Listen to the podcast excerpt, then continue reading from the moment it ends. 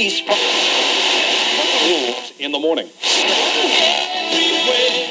You know legendary maniacs Jason Voorhees, Michael Myers, and Freddy Krueger. Now meet Leslie Vernon, the next great psycho slasher.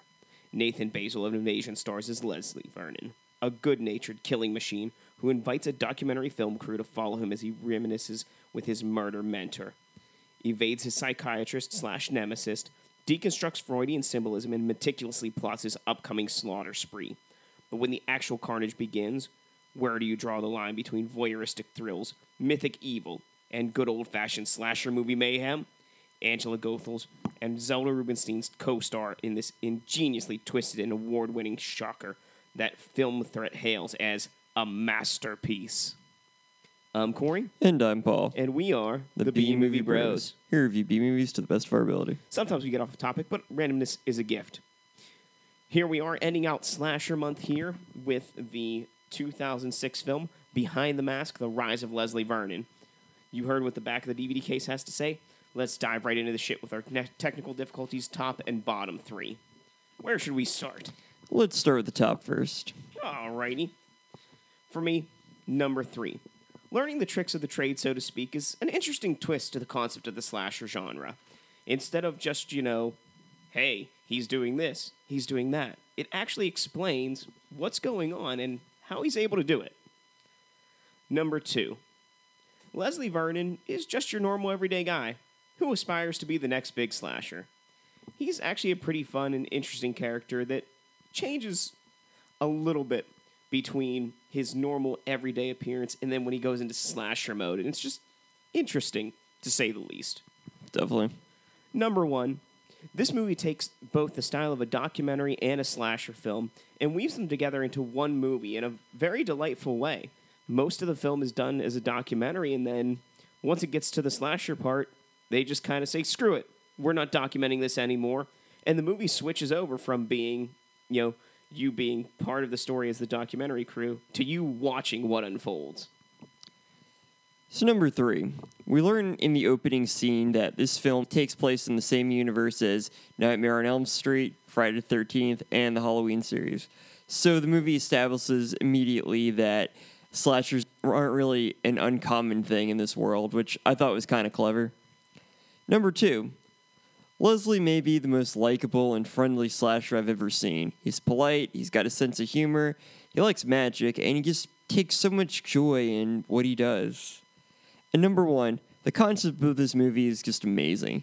It's presented as an interview with a, a, slasher villain who takes the reporter on and her film crew through the preparation stages of becoming a slasher and what all that entails. It was really clever, entertaining, and really quite funny. And now for the bottom.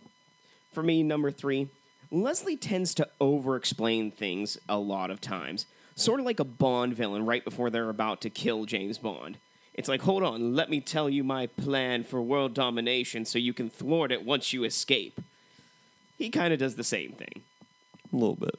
Number two, I'm actually really confused as to whether Leslie, spoiler alert, actually wanted Taylor to be his survivor girl, or if he was really just trying to seduce her into becoming like some sort of super slasher couple by giving her all the tricks and secrets to his trade you know, it seems like he's a lot of times flirting with her and not, you know, just, you know, trying to groom her to be this survivor girl. Why does he have to choose? And number one, there are a few points in this movie before the full transition from documentary to slasher flick where it's not presented in documentary fashion. And, you know, it's at the beginning of the movie and a point like towards the middle of the documentary session and I just really find those instances annoying. It's okay when it transitions fully from one style to another, but to just kind of insert a couple short scenes here and there that aren't presented in the uh, same style as the documentary just I it doesn't sit right. Number three, I really like Leslie as a character, and I respect all the hard work and attention to detail that he put into his planning.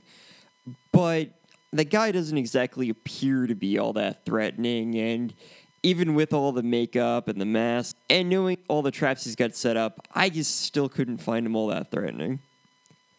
Number two, so they mentioned, as I said earlier, Freddy, Jason, Michael Myers. Um, I think they mentioned Chucky at one point. And all of them have supernatural powers and everything. And they hinted a backstory of Leslie, which may or may not be true. And spoiler, he survives at the very end, but you're not really sure if he has supernatural powers or not. And it, the way the film's made, it really appears that he doesn't, but it's never really revealed completely whether or not his backstory was real or if, or if he was making it all up. If they were gonna, gonna even go that direction, they should have been a little more conclusive. And number one, after the first hour of, of this film, it switches from a documentary style to a regular slasher film, and it worked pretty well. You know, it had a pretty decent twist. However, I definitely thought the documentary style was more fun to watch, and the rest of it kind of played out like kind of a tongue in cheek sort of slasher style, but not really all that different from a regular slasher film. And one thing that I, I couldn't put in either the top or the bottom is you can tell this was supposed to be the start of a series and they set it up for a sequel. And I just, I, sequel probably just would not have worked. Yeah, I can't see them making a sequel to this. Told a complete tale of Leslie Vernon, and I really don't see what they could have done. I mean, maybe you could have opened up a school for wannabe slashers or something like that, or you know, start yet like a slasher union. I don't know. It would have to be something ridiculous. But this movie was only like half ridiculous, half like serious. So I don't know. I don't think I don't know what they would have done. I hear they like wrote a script We're trying to get crowdfunded for it, but I I don't know too much about that. But you know what I do know about, and that's uh, the dialogue of this movie. So let's give ourselves a good old fashioned quote war. Whoa, or We'll quote this movie back and forth. You tell us who had the better ones. I'll start us off with rule number one nobody gets away. run like a motherfucker. Don't be an Uber bitch. Little bastards just won't die. Never hang out with a virgin. She's empowering herself with cock. It's so sadistic, yet genius. Don't ruin my life's work. That ends this episode's edition of Quote Wars. If you have a favorite quote from this film or want to say anything about it, leave it in the comments below. It's time for our final take. Remember, friends, our final take is a score on our shot scale. Our shot scale is a reverse scale, 1 to 10, 1 being the best, 10 being the worst. How many shots do you need to get through this film? I gave it a 3 out of 10. I gave it a 2 out of 10. Behind the Mask, The Rise of Leslie Vernon is a how to guide for young and aspiring slashers everywhere. Leslie isn't afraid to divulge trade secrets or involve the uninitiated into his practices, as seen in this one part documentary. Followed by that is the carnage of Leslie enacting his plan. An interesting take in the world of slashers, delving more into the psyche of those involved, both killer and victim alike. The movie splits well into two thirds documentary and one third traditional slasher. It has some character development, very little but good use of practical effects, and an overall dreary tone set to the tune of Leslie Vernon himself.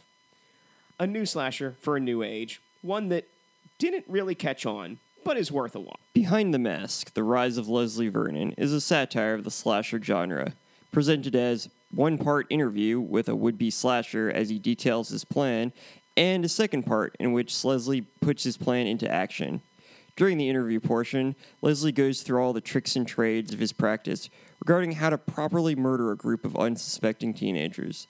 The movie pokes fun at all the cliches common to slasher films, as Leslie attempts to provide seemingly plausible explanations for unrealistic feats.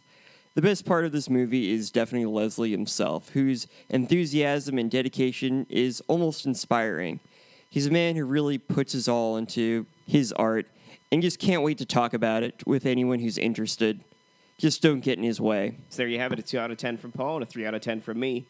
Now I think it's time to tell our friends how to drink away the slick, drink away the slick. So come on and grab your drink. Let's drink away the flick. Bum bum bum bum. We'll give you some drinking games for this film, but remember, friends, drink responsibly.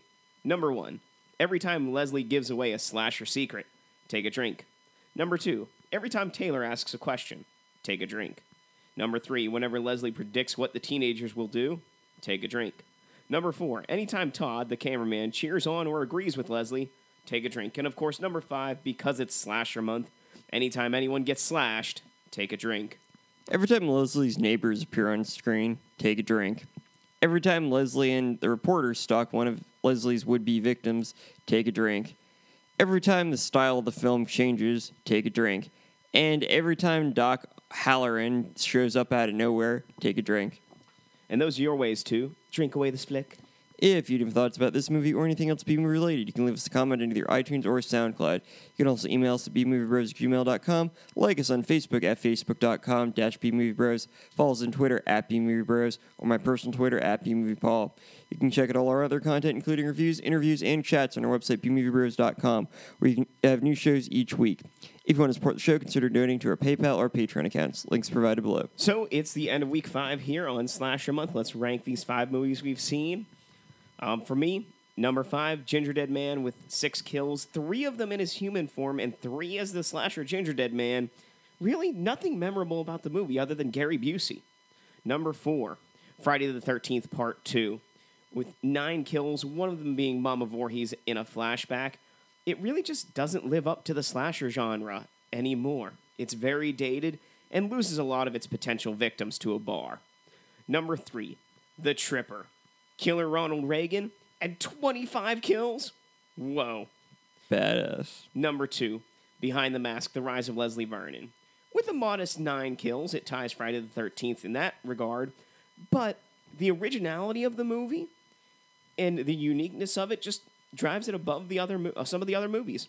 For me, though, number one, Drive-Thru. It balances humor, satire, a little bit of drama, nice thriller, and 14 kills, some of which are fairly fun. Number five, Gingerdead Man. It should have just stayed in the oven. Number four, Friday the 13th, Part 2.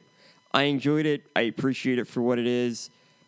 But it's it was such a long franchise that I just can't help comparing it to other films in that franchise and either even later slasher films.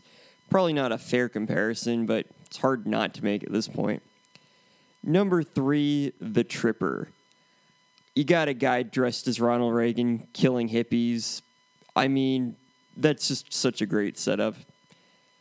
Now, number one and number two were difficult because I liked both of them and they were both satires. I mean, the Tripper was as well, but I had to put number two at Drive-Thru. I thought it was funny. I really enjoyed it, but it just wasn't quite as clever as Behind the Mask, The Rise of Leslie Vernon. I've never seen a film quite like that, and I really enjoyed it. I thought it was interesting. I thought the character of Leslie was fun to watch. I liked how they really poked fun at a lot of the common uh, cliches of slasher films by trying to portray them as feasible when they clearly aren't. It, in my opinion, was just barely a better satire than Drive-Thru, even though Drive-Thru was a really good film as well. So there you have it. Next month is December, and uh, I think we're getting the presents that no one asked for in Christmas sequels. Oh boy. So we're gonna start it out right with you know the present of a bunch of you know Asian school kids sent to an island to do nothing other than kill each other. That sounds like a pretty good Christmas to me. So first week, the 2003 film Battle Royale 2. Until next time, friends, be brave, be alive, and be back for more. Get over the. Foxy,